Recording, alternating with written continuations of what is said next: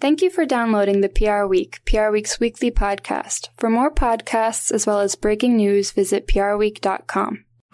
Thank you for downloading the PR Week, PR Week's weekly podcast. For more podcasts as well as breaking news, visit prweek.com. Hello, everybody, and welcome to the PR Week. That's PR Week's weekly podcast about everything going on in the worlds of PR and communications. My name is Frank Washkuch. I am your guest host for this week with our editorial director, Steve Barrett, out. But we have a terrific guest for you. Uh, that's Brandon Borrman. He is the VP of Global Communications at Twitter. Brandon, welcome to the podcast. Thank you for having me. And my guest co host this week is PR Week's Diana Bradley, who all of our readers know and who will be walking us through the biggest Marcoms news of the week in just a few minutes. Diana, welcome back to the podcast. Thank you for having me. Yeah. Um, but first, Brandon, I, I think you probably have one of the more interesting jobs in the whole communications industry, the whole communications function. And I, I, I, try to walk myself through what it's like leading communications at Twitter. And I, I just I just imagine that it's this never ending list of rapidly developing events and, and fires to put out and things that come up that you have to hop on, you know, urgent emails or, or, DMs in your case and calls and all of that. So, so what what is your normal day like leading comms at Twitter? Uh, I have never had a boring day at Twitter. there, there, are times I've prayed for boring days, but they just never seem to come. I, look, I, I, think you described part of it uh, really well, which is, uh, it, look, some of this is the fault of the company I work for. I think things happen very rapidly. We're having to respond to things um, mm. very quickly around the world, um, and that does put, you know, a, a, particular kind of strain on the team. Um, and so we're always trying to balance that and the need to manage the fire that's going on right now mm-hmm. with the need to actually invest time and energy in the long term stuff and the big stories we want to tell and, and trying to reach that balance i think is has always been challenging and i think it was it's gotten um, increasingly challenging over the last you know three years the three years that i've been here yeah, it, it sounds like it. I think, and that's something we hear talking to people a lot nowadays. Is just trying to to balance, you know, this never-ending list of work with things you actually have to put a lot of thought into. And and I know one thing about your role is it's a global position, and you know, you had the news out of Russia this week. I mean, how how do you take it apart on a country by country basis? Because it feels like there's an endless endless regulations you have to wrap your brain around. Yeah, I think this really we try to make it a little easier for ourselves by having clear principles that guide our business around the world. Mm-hmm. Um, and having those in place makes it a little bit easier for us then to respond to things that are coming, whether they're coming out of India or Japan or Russia, like yesterday, because we un- we know where our decision making is coming from, um, and so it gives the comms team a firmer foundation to work from. Right, we're we're starting at a better point because we just we know how our company addresses these issues. Um, I mean, it is challenging because the, I think, especially in the last six months, you've seen um, efforts at government regulation in various ways really increase globally. Um, and so we are trying not only just to address each of those one by one, but to really more effectively explain what we think the internet as whole needs to look like over the next four to five years. Is is there a fallback position there in that when you say what the internet needs to look look uh, look like over the next four to five years? I mean, do you, how do you explain that to people in a nutshell? Because that's a that sounds like a very complicated thing to me. It is complicated. I mean, I think we have the advantage of a lot of people have grown up on the internet, so they know what what an open and free internet is like. And I think what we are trying to make clear is that there is there's very well intentioned regulation being put forward and, and, it needs to be put forward because there are problems the industry as a whole needs to address and, and government has a role to play there. The problem is some of these regulatory proposals have an unintentional consequence of um, actually forcing companies to make much more aggressive decisions when it comes to taking down content and, and, and they're based on a belief that the choice really either has to be leave the content up or take it down. And the other consequence is some of these proposals are so demanding from a, um, a monetary and headcount perspective that only the largest companies on the internet could actually put them in force. And so, what we're trying to make clear is that we need to address these problems. There's absolutely no question. But in doing so, we can't have the consequence being we're creating an internet that is solely controlled by gigantic companies, most of them based in Silicon Valley, and a handful of large countries. Um, the internet needs to be global. It needs to be open. It needs to be free. Um, and and it is it's a it's a concept that is complicated, but I think we are getting better and better at explaining it and, and the consequences of not going in that direction. Right, right. One thing about your your day to day role, what would you say is the aspect of your job that takes up the most time? I mean, what what do you have to focus the most on on a day by day basis? I, I, think that's changed. If you'd asked me that question a year ago, I probably would have had a different answer. I think my answer right now is is um, focusing on the team and trying to keep them engaged, um, trying to avoid burnout, but also really encouraging them as individuals to to take time to look at how they're doing and and do what they need to do to take care of themselves. It, it, can be very difficult because we are all on all the time, and there's never a moment when there's not news around Twitter to feel like I have permission to step back as a person. Um, and so I think I spend most of my time actually trying to get the team to take that time to do self care. Um, otherwise, they're going to burn out, and that's that's of no help to anybody. Sure, sure, of course, and that's yeah, that's something we hear a lot about. Depending on the company, companies seem to be handling it in a lot of different ways. But I can tell you, we hear about in-house communications, internal communications, focusing on on wellness comms a lot. Mm-hmm. and it is it is a huge trend going i don't almost said going into 2021 but as this this year gets well underway we're just hearing about it so much. And it's interesting to hear about how all these companies do it but also that they definitely consider it a necessity too. So it is yeah it is at the top of a lot of people's lists. Um, let's get back to something you said a second ago. How has covid changed what you do? I mean, are you are you even back to the office? Have you been back to the office in the past year? No, we so Twitter announced um, not long after the lockdown that we were going to allow people to continue to work remotely um, even after the offices open back up. We are not back in the office. We have some offices in, in the Asia Pacific region that will probably start reopening soon. Um, we haven't set timelines, for instance, for offices in San Francisco. Um, so it's look it's changed it's changed how we work quite a bit. I think in in some ways it's been good because we're not all in offices looking at specific individuals. I think it's actually been easier for us to operate as a global team right? If you're if you're going to have a video call there's no reason why you shouldn't have your colleagues from other parts of the world on. Um, i think it's it's made us actually a bit more efficient in how we run our processes because we don't you know you don't have the same distractions that you have in the office. The, the downside has been um, and I think you've probably heard this from a lot of people. It's harder to draw the lines between work and personal life. And so sometimes those video calls, you know, and you're trying to be cognizant of your colleagues' time zones happen at you know, nine or 10 o'clock at night. And that's not, that's not a healthy thing over the long term. Um, so it's, I, I, think there have been absolute upsides to it. I think there the, the, the downsides are probably quite understandable, and I think particularly for a comms team, you know, built of a lot of very social people. And I think they're a year on now, people really want to get back and see the people they work with and have those conversations and kind of those moments of ephemeral magic that happen when you're standing in the office and overhearing something.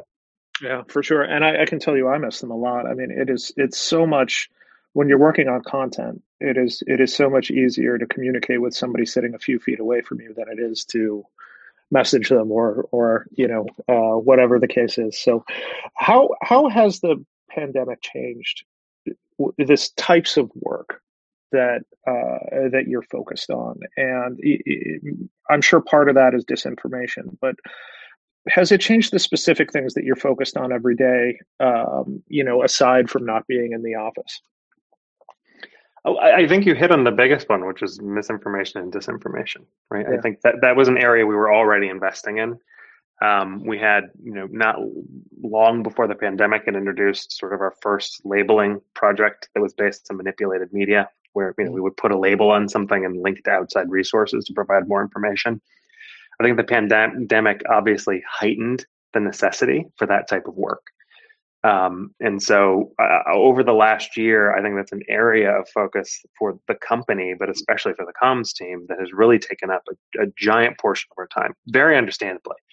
Um, and in, in, addition to COVID, obviously, it was the U.S. election, um, presidential election last year, where that those issues really came to the fore, um, and explaining how we were approaching it, why we were approaching it that way. In some cases, getting into very specific explanations of specific decisions um, has has become an increasingly um, large portion of the comms team's work. And some of that is also due to the simple fact, you know, we're trying very hard to be much more transparent and clear about why we're making the decisions we're making, and and the comms team obviously plays a big role in, in doing that. Yeah, and that sort of touches on my my next few questions actually. But of course, this you know, 2020 wasn't just the the pandemic year; it was the election year, and with those two things combined, I mean, sometimes it, the fire hose of misinfo out there. I mean, sometimes you only have to look at like a trending topic and, and, get a little too far into it, but the there can be so so much disinformation out there. I mean, it's it's really overwhelming, and not just on Twitter, on on all kinds of social media and the internet in general. I, I mean, I, do you, do you guys have a strategy for tackling what what's such an incredible amount of of things that have to be corrected or flagged or whatever the case is.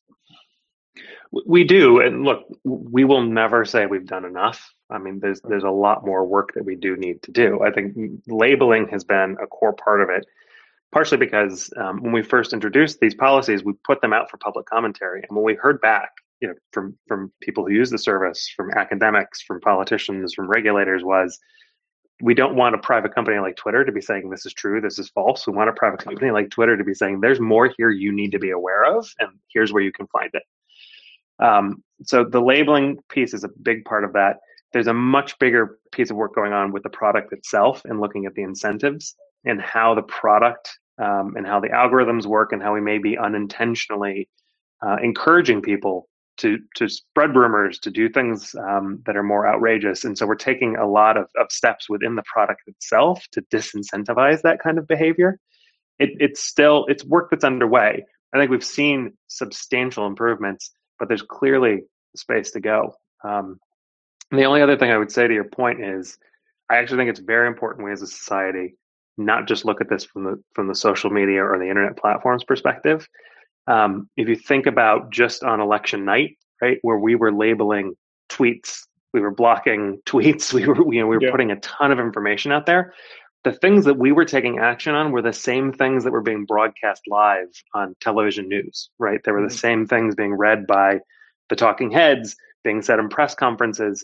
This is a much bigger social issue. We know we have a component of responsibility here, and we're doing what we can to address it but we do think there's a bigger need for us to step back as a society and look at this issue across all of our communications channels. Yeah, I, I remember getting I think three and a half hours of sleep or so uh, from from election night to like the morning after.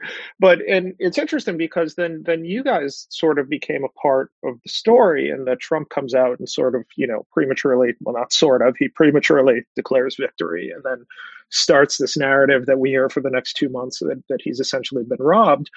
Uh, and Twitter uh, took action on that, on those on those tweets, on those messages, and then you know I would get news alerts not just that he said it, uh, but about the action that Twitter took, and this and this continues, you know, for the weeks after. So so how did you you deal and as part of your job with with media relations? How did you deal with Twitter then becoming part of the story as a player as well. Well, on the upside, we had a lot of practice going into that night. I think we, had, we, we, had started that work a few months ago. yeah. um, look, what we tried to do is be very clear heading into election night that this is how we're going to address these things, and and we tried to draw some pretty clear lines. You know, you, you couldn't use Twitter to, to prematurely declare victory. We had clear standards on on what we would consider to called elect called election.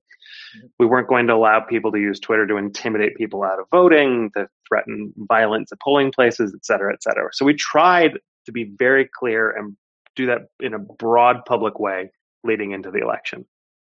Um, we were also clear that you know we were serious about this, and these were the principles we're going to operate against. So when when those decisions started being made the night of and the weeks following, um, what my team did really was just continue to refer back to everything we had said before and say, look, we, there's nothing to get into in this specific decision. We told you three weeks ago exactly how we were going to approach this. Here's everything you need to know.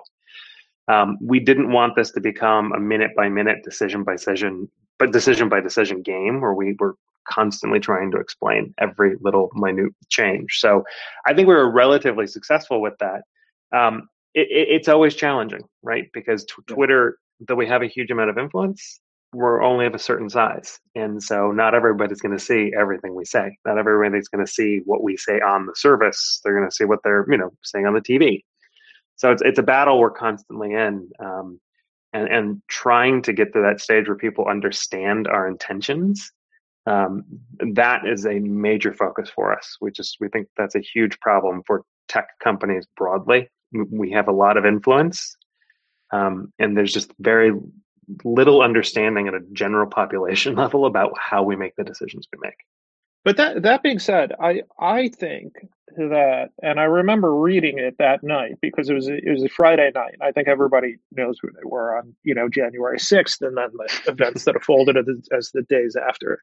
Kim, but when when you guys took down Donald Trump's account, I mean, I I was almost stunned at just just how big of, of news it was, um, and and just how much attention it got. And you know, by the way, I, I think we can all tell, you know, he misses you guys by the statements he's put, putting out. But when you guys did that, I thought that the statements and the blog posts that Twitter put up really painstakingly described why you were doing it, how what he was tweeting was being picked up by bad actors on the internet in in talking about violence and planning for further violence. So maybe you can take us a little bit behind the scenes in in in how you decided to do that, why you decided to do that, and and do you think it worked?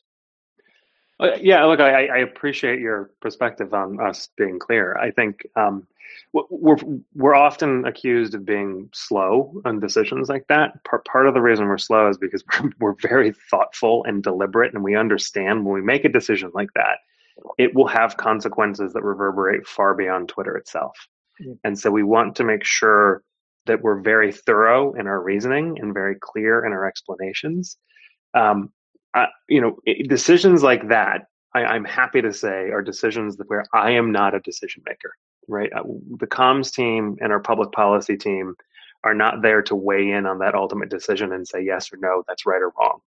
We're there after our enforcement teams and our safety policy teams make the call and come to us and say, we're about to do this. Public policy and comms are there to go then and explain it to everybody. Yeah. Um, and I think that's the right dynamic to have, right? We shouldn't be making decisions on that based on whether or not we're going to get good or negative press out of it. Yeah. Um, my my job is then to push on those teams to say, give us more. We need more detail. This is one where the world has got to understand how we got to this conclusion. There there can't be gray area and questions around this. How much of a heads up in terms of time uh, do you get uh, from those other teams when when you this is a huge decision you have to make to ban Donald Trump from Twitter. I mean, how do you get a few hours? I mean, how much time do you get? It, it, really varies, right? It, it, varies, and I don't want to kind of get into that specific case, but I think um, you know we we typically are given sufficient heads up to say, "Great, let us figure out is this a thread? Is it a blog post? Who's it's coming from?" Um, that that said, we've certainly had times where a major decision was being made, and especially if it was a decision being made on a safety basis, where we have said, "Just go, do it." Yeah. We'll come with the explanation later. We have to do what's right on the service. Yeah, fair enough. Fair enough. Um, obviously, Twitter, but the rest of Silicon Valley, I think, has been, you know, big tech in quotes, uh, has been in the target of, of, mostly people on the right, but some on the left too, uh, since the election and, and since everything that came after it. H- how do you make the case that, number one, you are trying to get rid of disinformation, whether it's about politics or it's about COVID 19 or whatever the case is, but that you're trying to be a fair broker as well, and that, that you'll do this if it's the left or the right. I mean, how do you how do how do you really make the case that you're calling balls and strikes, so to speak. Yeah, look, it, it's a difficult thing because I think, regardless of how we make the case, um, if you have seen actions taken against things that align with your political beliefs, you tend to believe, therefore, there's bias in that decision. Um, I, I, will say, you know, and some of this is anecdotal, just based on, on what I get from from the extreme left and the extreme right, that they both have similar problems with us. Um, and, and I hate to measure it from the negative perspective, but in some ways, maybe that is a sign of some level of impartiality actually coming through in the decision making. Um, you know, I go back to helping people understand how we make the decisions we make. Um, I, I, am unlikely to convince you if you believe we are biased against your political perspective. It's unlikely, no matter how much data I put in front of you, that you're going to say, okay, now I believe you. But I may be able to get you to understand how we make those decisions. And then you can make your own conclusions, a more informed conclusion on, okay, I sort of get the logic and how they approach this. I may not agree with the ultimate outcome, but I at least understand now why they got there. Um, and so I think that's that's really what we're aiming for. I don't think we're ever going to be able to convince everybody, anybody, that um, no, you're, you're we're not, we're not biased against your point of view because it's I think it's just inherent in human beings to see actions taken against something I believe in and think that that person must be biased against that perspective.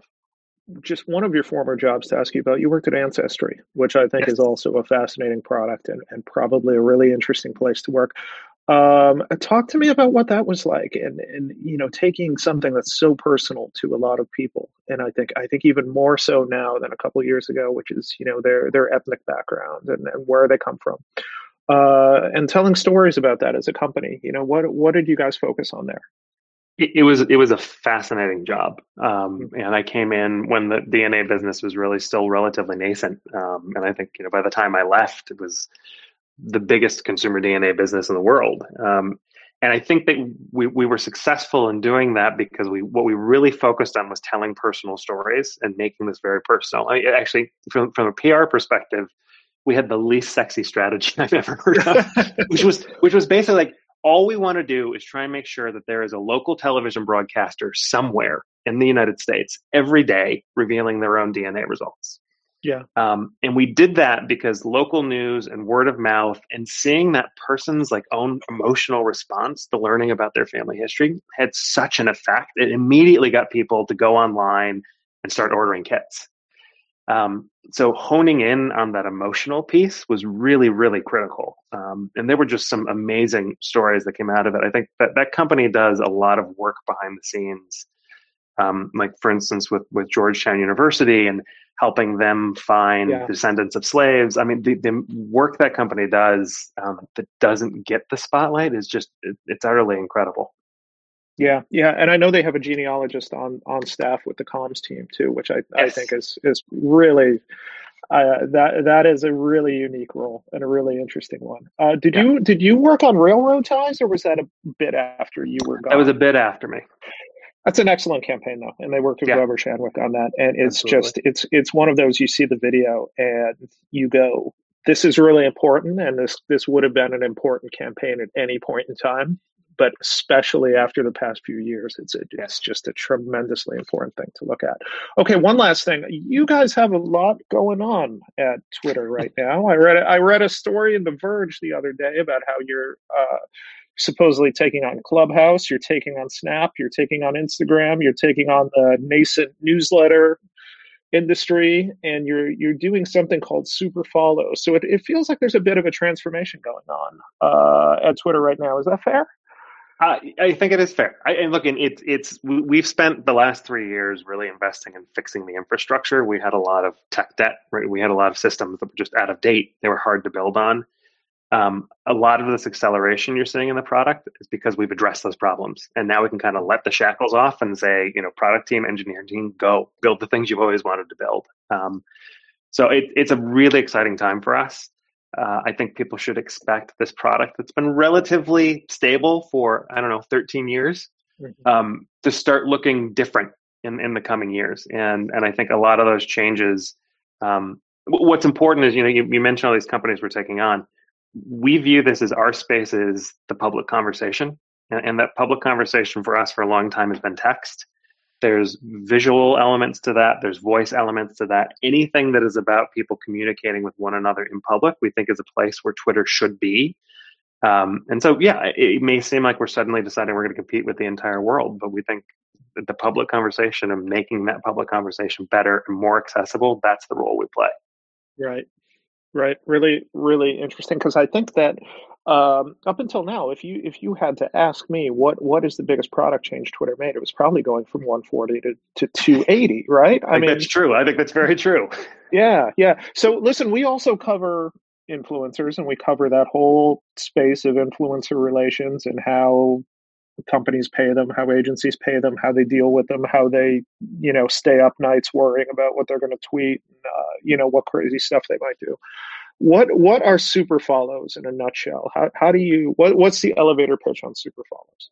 Yeah, so super follows, and it, it's still nascent, but I think it, what it was the idea is it'll be a way to bring some monetization for creators to the communities they're building. So you know, there's a whole host of potential ways this, this could go, right? You could give people the option to subscribe to you to get additional content beyond your public tweets. I mean, there, there's a lot of ways this can go, but it's it's a way for creators who built these communities around them to start to monetize those on Twitter. Fair enough. How are you defining creators? It can be anybody nowadays, right? Yeah, look, I think creators is a very broad term. I think if, if you're creating compelling content that people want to interact with and want to have access to, you're you're a creator. Um, and I think that's that's one of the amazing things about this period in history is that these technological these technology platforms have just opened up creativity in a way that had been very closed off and exclusive for centuries, and it's it's incredibly exciting to watch. Yeah, for sure, for sure. Brandon, thanks for this. We're looking forward to your perspective on, on any you. of the news stories we're about to talk about if you'd like to give it. But I'm going to move things over to Diana really quickly to talk about the biggest marketing and communications news of the week. Uh, so, Diana, you're a former resident of the United Kingdom for a couple of years, not to put you in, in too much of a spot here. Um, yeah, I lived the, there for eight years. Was it eight years? Yeah. Wow. And you don't have a trace of an accent. So, no, no, I'm not sure how you pulled that off. I don't believe it's possible to get an English accent uh, if you go there after a certain age. I don't believe okay. Madonna. I don't think anything actually happens. Fair enough. Um, the Meghan and Harry interview Sunday night, um, Oprah, and and you know one thing that just jumped off the screen to me, and I, I have to admit I, I watched this on DVR because I, I had the NBA All Star game on, which um, anyway, my viewing habits aside, but Oprah, you forget because she's not on broadcast every day like she used to be. What just what a terrific interviewer she is, and just how much skill she has at doing this. But that aside, yeah. how would you rate how the royal family responded to this interview? I know that our, our colleagues in London did a did a piece on it, and and they got really mixed reviews from PR pros uh, in the UK. And it, it, seems like it's a bit of a two part response, and that the Queen put out a statement, and now Prince William is out doing doing interviews on his own. But but what did you make of their response to the Harry and Meghan interview? I thought it was a little disappointing how long they took to make the statement. They waited one and a half days after the initial US broadcast of the interview to respond at all. And then the statement came from the Queen. She said the whole family is saddened to learn the full extent of how challenging the last few years have been for Harry and Meghan. The issues raised, particularly that of race, are concerning. While some recollections may vary, they are taken very seriously and will be addressed by the family privately. Harry, Meghan, and Archie will always be much loved family members. So, like, I, I don't your know. size says it all. When you're, when you're um, your, your size says it all.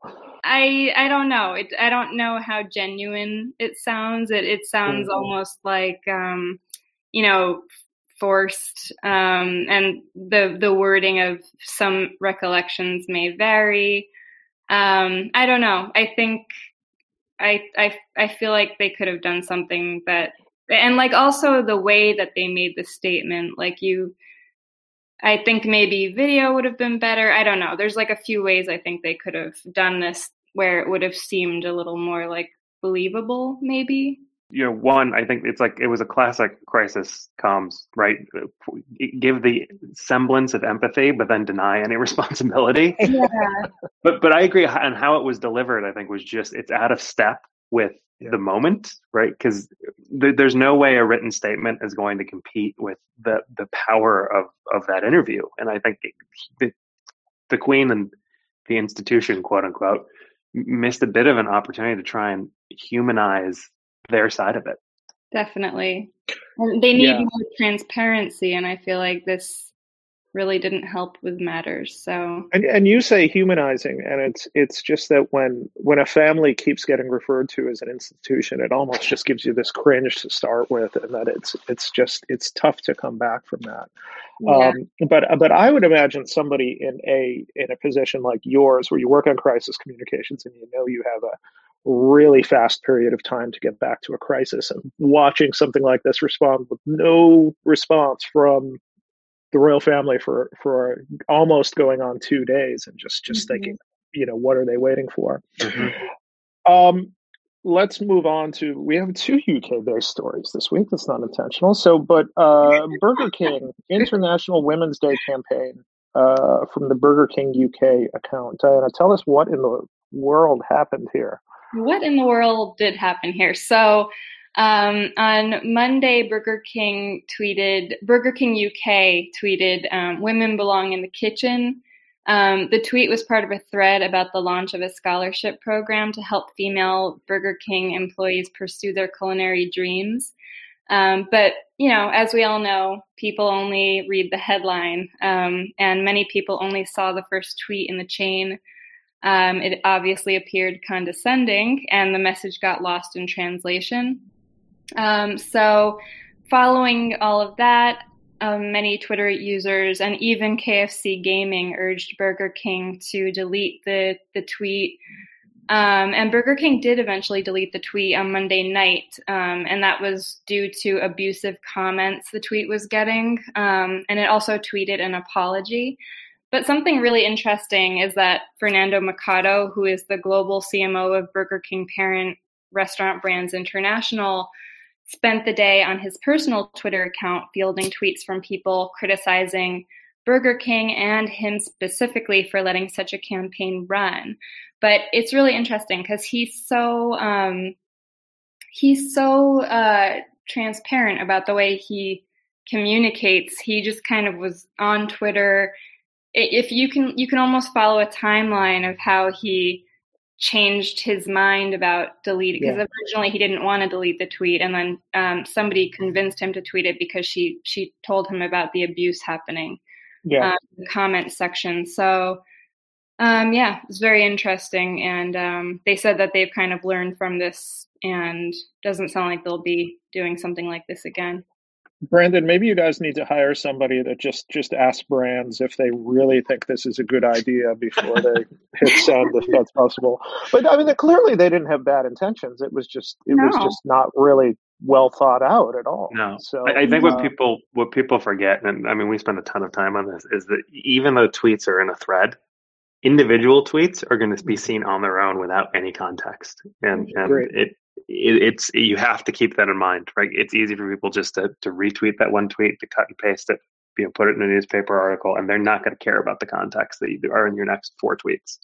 great. That's a terrific public service announcement for everybody, really. With that That's that's what I'm here for. yeah. Um, Diana, walk us through the Spotify themed resume. This is a really fun idea and a good campaign. Sure. So this isn't really a story about a communications pro per se, but it's an example about how people can promote themselves when looking for a job. Um, so job candidates are getting more creative than simply filling out an application on LinkedIn or sending a plain old resume. Last week, Emily Vu, a college senior at University of California, Irvine, decided to apply for her dream job as a product manager at Spotify by creating a Spotify themed resume. And the resume resembled a playlist, and it went viral after she shared it on Twitter. And it did get Spotify's attention. I think a day later, they responded um, to her tweet and they said, Love to see this. Um, thanks for your application. You'll hear from our team soon. So, uh, so we'll see if she ends up getting the job, but it definitely got their attention. So, well done to her on her creativity. Dare I ask you what was on the playlist? um, I can't remember off the top of my head. I don't know. enough. We'll come back to it. Yeah, We'll come back to it. It's a great idea, though. You see, you see companies hiring now through these through these unique ways, whether it's this or you know we've seen these TikTok interviews that have been yeah, recently for social media roles. So it's a cool idea, and good yeah. for her on creativity for doing this. Yeah. Um, okay, Diana, to wrap us up, just give us a very quick rundown because I know we're over time, but just give us a quick rundown on WPP's Q4 and 2020 earnings that came out this week. Sure. Um, WPP reported a weaker performance in its PR arm in the fourth quarter of 2020 when like for like revenue in the division declined 4.1%. And that compares to a like for like decline of 2.9% in Q3. Um, it left overall revenue for 2020 across the PR division down 4% on 2019. Um. WPP said the trend at its biggest PR agency, BCW, continued to improve. BCW reported Q4 growth in North America. However, H&K strategies and specialist PR were weaker in Q4 due to a strong comparative period in 2019. Full year operating profit in the PR division was flat. Across It's a good shout out for BCW, though. Good yeah, to, uh, good to hear they're doing well. Um, I think I think as a whole they'll probably take being down four percent after the year in 2020. I, I really do. I think that the PR firms will will take that. It might not be what they want exactly, but it probably could have been worse. Is is how they're thinking about it. Um, yeah. One one public service announcement to end the show. Don't forget, everybody coming up really quickly next week is the PR Week Awards, the biggest night of the year in PR. Some people would even call it the Oscars of the PR industry. And that is coming your way next week. So look out for that. You can still join us. Um, check out our website and get all the details on how to buy tickets. It's a virtual event this year, of course. Uh, but we will show you how to join us if you visit our website that's all the time we have, Brandon. Thanks so much. I think this is a really fascinating interview. Diana, thanks for joining us. And we Thank will you. see everybody next week for the next edition of the PR Week.